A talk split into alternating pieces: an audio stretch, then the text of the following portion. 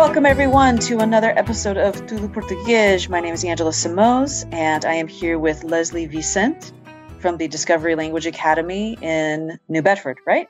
New Correct. Bedford? Downtown New Bedford. New Bedford, Massachusetts. And it's a wonderful story of a school that I think is probably one of the most successful and highly attended Portuguese language schools, but it's so much more. And so that's what we're here to talk about. Leslie's going to tell us all about the school, how it started, and what you guys are doing now, because it's not just for folks in New Bedford, right? Because you're reaching right. a national audience. So, Leslie, give us a little bit about the history of the school. Sure. So I, I came along in 2015. I was going to teach at that time because I was in school to get my PhD. So I said, I don't have the time, but I'll start looking at the school. It was a very interesting dynamic. There was two schools. So those folks that know New Bedford know this, like any other school, there's your North End and there's your South End. So there was a school in the North End, Portuguese United Education. There was a school in the South End, which is Escola Portuguesa na Casa do Soldado, which was on the second floor of the Portuguese, we call the Portuguese Library in the South End. But you know, throughout the years, it had lost a significant amount of students. I believe the North End was down to 40 something students, and the South End, which I took over for a little bit, maybe had eight. That wasn't that many at all. So basically, it's like, how do we bring the awareness, the desire to learn our Portuguese culture and our Portuguese language to the, these the kids. Basically, parents versus parents. The parents have to want to put their kids there, but we have to make this the school a good quality school, especially a curriculum. We didn't have our own curriculum for these children. Okay, we have to mix culture. We have to mix language. A lot of kids really didn't understand the culture of Portugal, and to me, without knowing culture of a country, the language really tends to be boring. That's the way I always Yeah, I would agree. Right? As I would agree. I was yeah. born in California. I was born in San Diego, but as a little girl, I went to Portugal. But then I immigrated to my own country when I was 12. And obviously, I was too busy learning the English, even though I was American. But we're really, really brought out awareness of me as being Portuguese. People ask me, Are you Portuguese? I said, Yes, I am. It's the culture, it's our traditions. I guess you could say it's the festas. You know what I mean? At the end, yeah, yeah, yeah. Festa, mm-hmm. right? Absolutely. So, so I was like, if festas and soccer is going to get these kids in here, to me, that's what we're going to do. And then we will use that and adapt it to a curriculum where they learn the language. So what I did is I obviously took this Massachusetts state standards, which were were and still are very, very old. And I took. I also took this and I mixed them. Okay. And we built our own curriculum. At that time was grade one through nine. And then we used a lot of social media. We started doing community events. We started inviting the parents to the school we started doing breakfast with Santa, where the kids would sing Christmas carols. So there oh was gosh. yes, which we That's still do. Idea. So yep. parents love that, grandparents love that. Yes. Um, yeah, I started sharing our school with all the local school districts, you know, Dartmouth, New Bedford, Fairhaven, Lakeville. And we started getting students from all these areas, basically. And anything at the school that deserved a celebration, we celebrated it while teaching the language, like a hidden curriculum, I guess you could mm-hmm. say. But they were still learning. They were learning about the fun stuff, but that fun stuff came with a lesson, a curricular lesson that they needed to learn. And at that time, too, Portugal had won the European Cup. So being Portuguese, sense of pride uh, there, right? You capitalize on that. Oh, absolutely. Yeah. Oh, that's what I do. I, yeah, exactly. So I capitalized on that. We started teaching also a little bit about soccer and where it came from, the players. But meanwhile, they're learning about this, but they're learning vocab and they're engaging in conversation. Yeah, absolutely. And, and that's how it all started. Before you know it, I decided to add. There was people, parents, they were calling us, "Oh, my child is five years old, but you only first graders are only six and seven. So I created an H five, which we call kindergarten class. So before you know it, that took off really, really well. So now I have parents who have kids that are four years old. So we started a preschool age yeah. two years ago, and it's and I have great teachers. My teachers are all either certified in Portugal, certified here, or certified in Portugal in here. Wow. Um, I like, yeah, the, the, I'm very, very lucky. This year, for example, our preschool is completely full. Our kindergarten has extra students. We have two first grades. Last year was the first time we had two first grades. This year we have two first grades again, and we have two second grades because those two first grades had to move to second grade. And we had 43 kids in first grade last year, separate. So I can't put them all in one class. So when you say first grade, is that is it a full like is it a school or is it just language school that they go after their It's a language school. So they come they go to school all day and then okay. they come to us from 5 to 7 and they meet twice a week. So for example, right now, yeah, level 1 right now, this happens every year. So we have a level 1 right now which we call first grade, which are the kids that were in kindergarten last year. But then we also have 11, 10, that want to join the school, I'm not going to put them in that age group. So I have them separate in another level one class, which I call first grade. That's where they're at. And then, of course, we have our grades all the way through ninth. We also have adult classes. Last year, we had a conversation in Portuguese for beginners, uh, intermediate, and advanced. We have our ESL classes, which is a significant program. We have ESL for adult beginners, adult intermediate. This is our first intermediate, but our intermediate has a curriculum that combines civics. So we're trying to create a path to citizenship for our adult students. Oh, amazing. Yes. That's, that's a huge demand. so that's where we, we go off from the Portuguese, but at the same time, we're still serving our community. And we also have English literacy for English language learners, children. So the children, our ESL students, the adults don't have to worry about childcare, which is the biggest issue for them is work and children. So we have the classes at night and then we have an ESL class, I guess you could say, for their kids They're well. So the whole family is learning at the same time. Um, that's amazing. yeah, that's our ESL program. Currently, I was just checking um, the roster. We have waiting lists in preschool, first grade, kindergarten. Mm-hmm. But as of this morning, uh, preschool to grade nine, we have 158 students registered. The adult classes don't start until next week.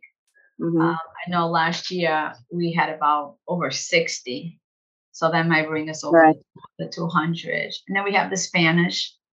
We also found out that we had a lot of, especially um, adults in the medical field uh, banking that already knew how to speak Portuguese and English, but they wanted to learn a third language.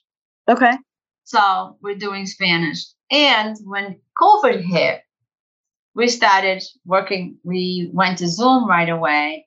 And then we were contacted by parents from different states. states. Right. so right now they meet on Saturdays. And let me see if I get this straight. We have students. Let me start from the bottom. We have students from Florida, about four. We have students from New York. We have students from North Carolina. We have students from my hometown, San Diego. Mm-hmm. We had students from San Mateos, but then they're not in this year because of class and you know the time difference is tough.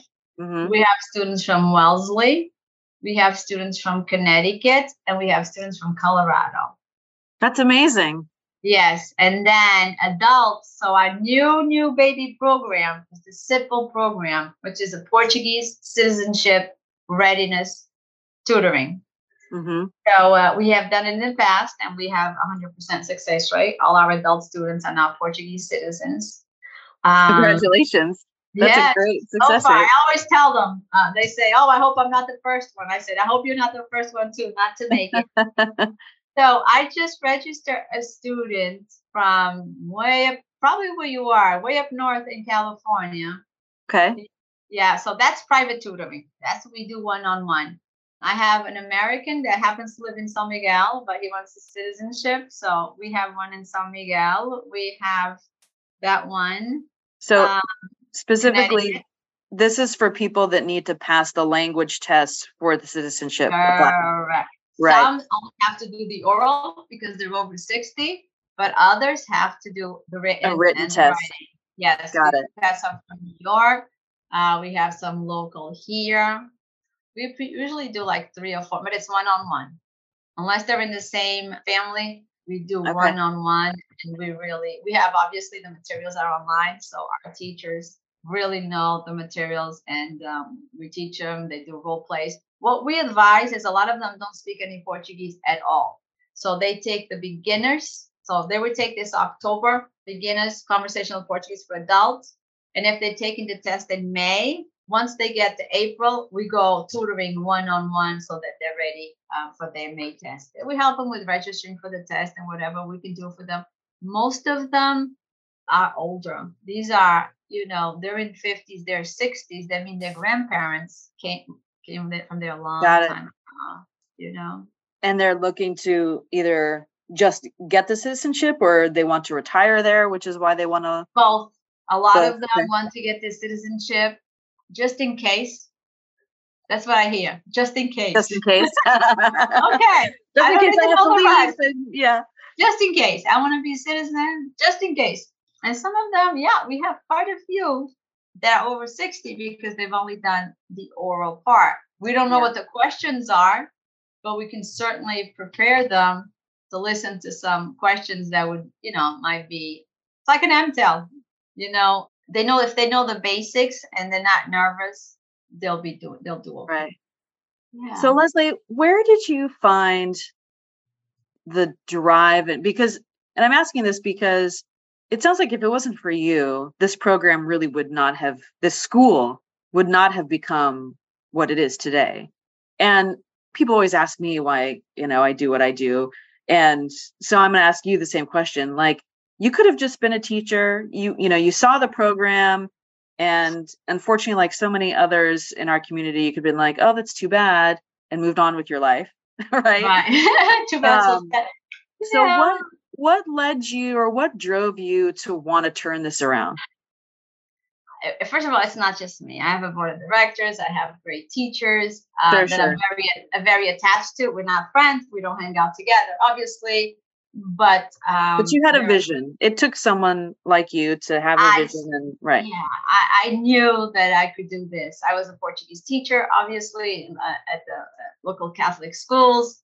When I finished my PhD, yeah, I could have gone to teach at a, at a, a university, but I I saw these kids coming to us after a long day at school and walking in there with happy faces like because we provide a very safe environment. I wish i could give you a tour of the school. Our school is our school is very colorful. It's like when we first started there was a couple of flags of portugal. Now you mm-hmm. walk in our hallway is all the flags of the lusophone countries. Oh nice. Yeah.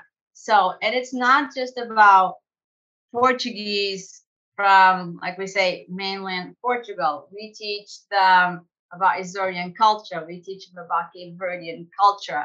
If the students came from, uh, for example, we have a lot of Cape Verdean students. We mm-hmm. celebrate that. And just to see the way the school grow, grew and the way our, we changed the name from Portuguese United Education to Discovery Language Academy and it was a challenge because nobody knew who we, we were. Mm-hmm. And then I started working with organizations like the United Way, Bay Coast Bank, U- UMass Dartmouth, so so so so many of them, um, Community Foundation, mm-hmm. and it was a struggle because they couldn't see my vision. They couldn't see that this is important for, for still for students to learn a second language. If I didn't speak two languages, I probably wouldn't be here with you right now. Mm-hmm. And then I, someone who, yes, I, I got married, I had have kids, I got divorced. I went to peak once in a while, but I really didn't. But then I started going back. I went to Preciosa and I just got, I don't know, it was a flame of this love for my traditions, my culture, where I came from. I mean, I love California, don't get me wrong, but, but just those roots. And I want every kid mm-hmm. to feel like that. I want every kid to be to be proud to be Portuguese, to be proud, not just to be proud to be Portuguese, but to be proud of their parents, be proud of their grandparents. Yeah. Yeah. And to know what they, we, we create this project, Project Avó, where the kids will sit down with um with the grandmother and say, Grandma, where did you come from? How did you get here? So that nice. we can put that in a, a book so these kids, if the grandmother passes away, they know, hey, my avó they here, yeah. what she did this is where she went live. Like for example, in my case, I lived in Pico. Yeah, my dad worked at the bank. He was the manager. My mother never worked. We lived well off. When we came here, we went to a, a second floor in a tenement home. It was a big shock for me not to have all those those things. And I sure. yeah, it, it's huge. But I learned so much too about family dynamics and traditions. And I think a lot of kids are losing that now. Like I see uh, students that I ask, where was your grandmother from? Portugal. Where? I'm not sure. I said, well, we're going to find out. We're going to find out, and you're going to find out your your ancestry, where you guys came from, because right. it's so important. The family trees, and that the kids get excited about that. And I I think it, it's got to start somewhere. And I'm just trying to plant little seeds even if I have, even if I plant 500 seeds and 10 of them grow, to me, that's an accomplishment. I Absolutely. got to go. And the fact that our school, it's not the school's not about me. Our school is giving the Portuguese community a place in our community means the world to me because we're in a I live in a community well it's fun to be Portuguese and great but I don't think us Portuguese are as appreciated and taken into consideration mm. as, as, others are. We're the Portuguese, we're Got the it. fishermen, we're the whalers. Well, guess what? No, we're a lot more than, more that. than that. Yeah. And that's what I want to leave behind. We're a lot more than that. And I teach, we have a cultural program in the summer. We have a free camp in the summer that this year was actually sponsored by FLAD, Ministério, and uh, Governor Charlie Baker's office. Thank God he really saved us. And he came to visit and he understood what I was doing there. So I brought all these kids, not just from our school, but from all these school departments. Friendships were made. But one of the things that they, they learned about the Portuguese culture, they learned about Portuguese arts, they learned some language, but basically the, the influence that the Portuguese, the Cape Verdeans had making New Bedford what it is today. Mm-hmm. Because we had an input in that. And that's the awareness I want to bring. Because mm-hmm. I feel that our kids go to our school right now, and then they go into uh, sixth, seventh, eighth grade with to go to schools where they have this bilingual Portuguese, which is not the same. And then they don't see real Portuguese until college. And I'm, I feel there's a gap there. Yeah. That we need to work on as a Portuguese community where they don't get to college and say, oh, I'm going to take Portuguese one on one because it's easy. No, they get to college and they're really aware of who they came from, where their family mm-hmm. came from. Mm-hmm. They want to go back to Portugal and they want to be part of, uh, of that. One thing that I heard when I was in the Azores this summer, and I think it's so important because, of course, when I went to Castells this year, I went during the festivals, you know. Right. Uh, and one dad, it was a radio show, and he was saying, he was so right. He was talking about the Sanjoaninas in Atchsaida.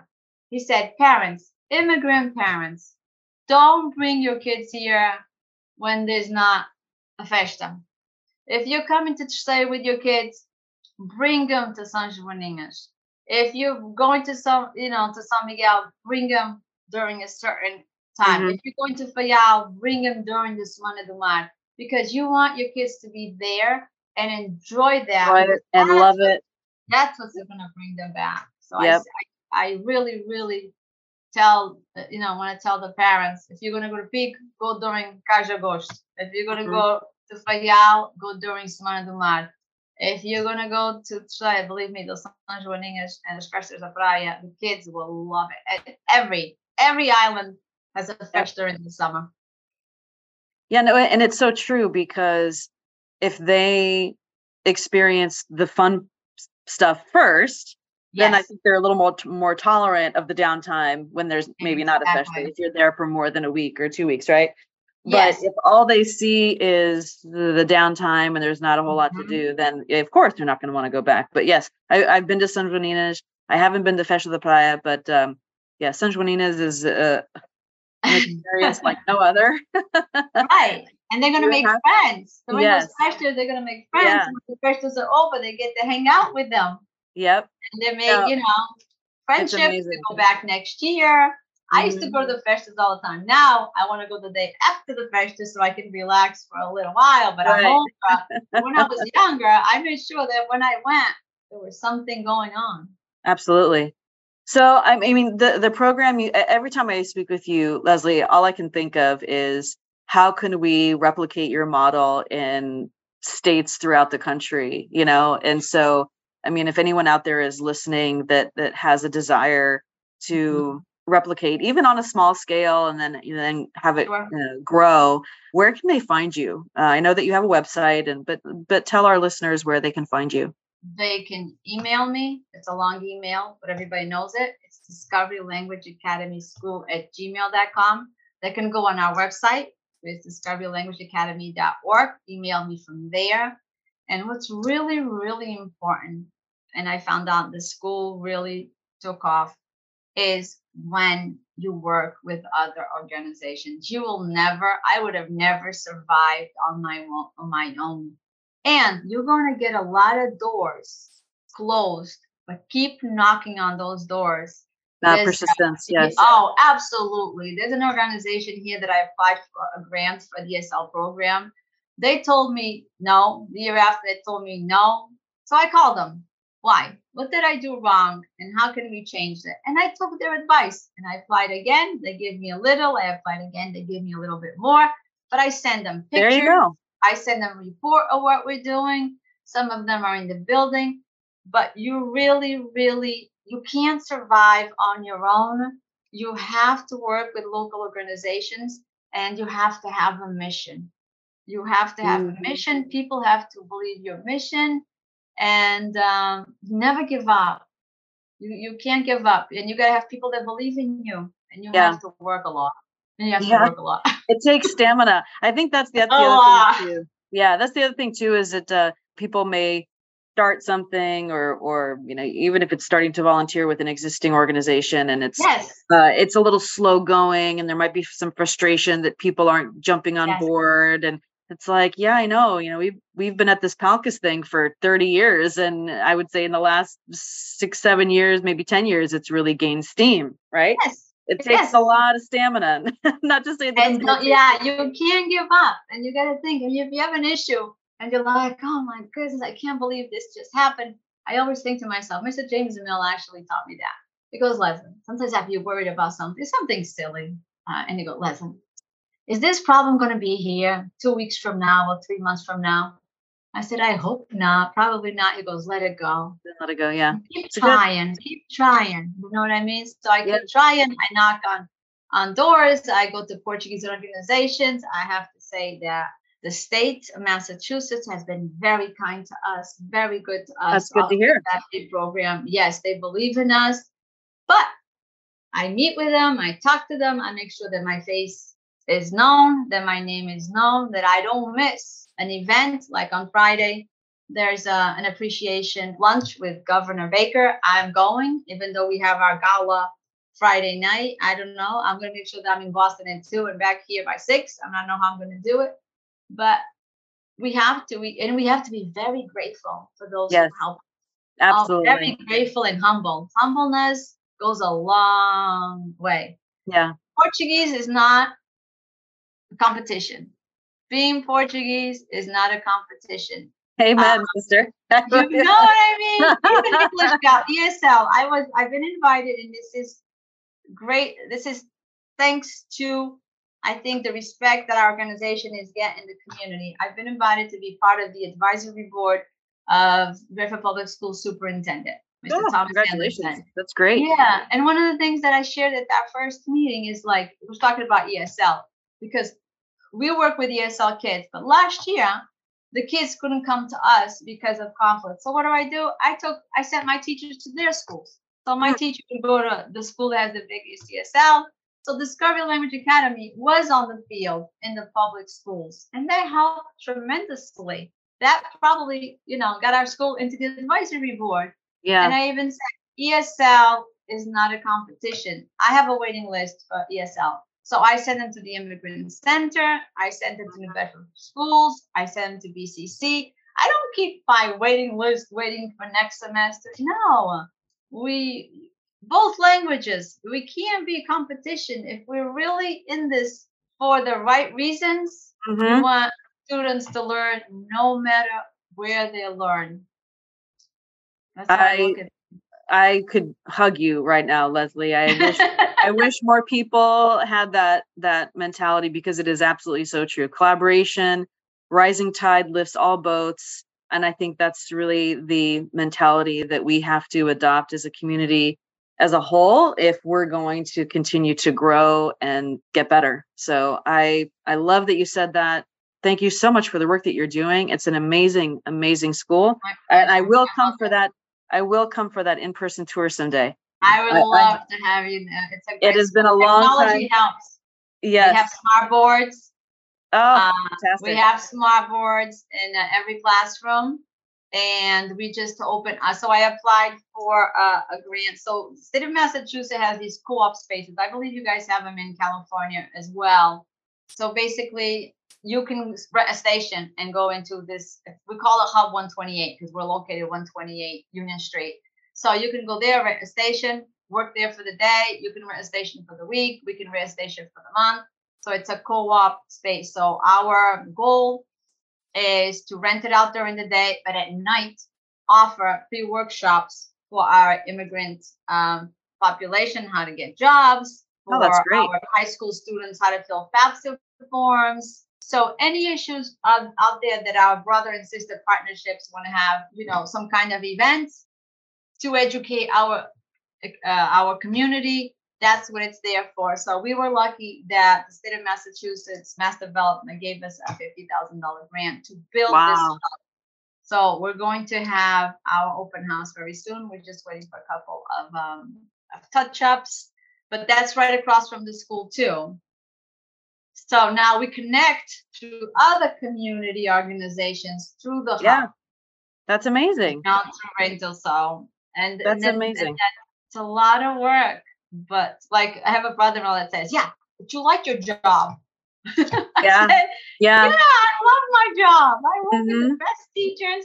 I work with the best kids. I have a good board. I have a great president. Uh, and I work with João Caixinha Feminist Institute Camões supports us so much. The Portuguese Council supports me. Uh, I have a couple of friends at FLAD that understand my fight. You know, and you're having I, impact. I think that's the biggest thing too, yeah. is that you're having such a positive impact. Yeah, we tried. You know, our last uh, the one that's here is great, but our last one, Dr. Shelley Fires, really opened up a road between us and Lisbon, so I can communicate there and see what they have there. So I feel like Portugal That's is great. not a stranger to me. There are partners as well. Right. There could be there could be a little bit more partners with finance. That's okay. We're working on that. We'll get there. We'll get there. That's the elephant on the yeah. on the couch. well, this has been great. We are at time, but um, thank you so much, Leslie. This has been amazing. You, You're, you and your team are doing amazing work. Of course, we are here to help promote all that you're doing, uh, make more students aware.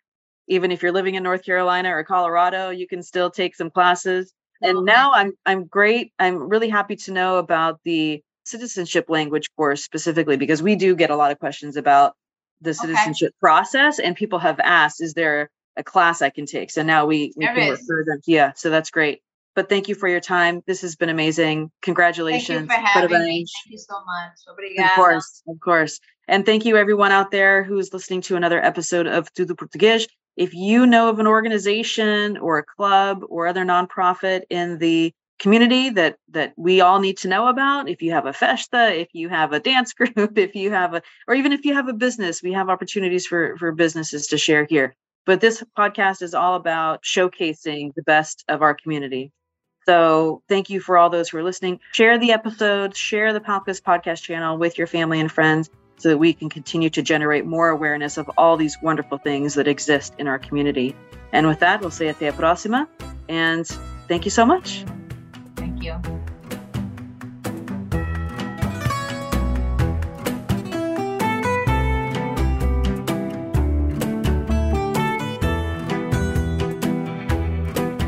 Thank you for listening to Tudo Português, a podcast production by PALCUS, the only national organization representing the interests of the Portuguese American community.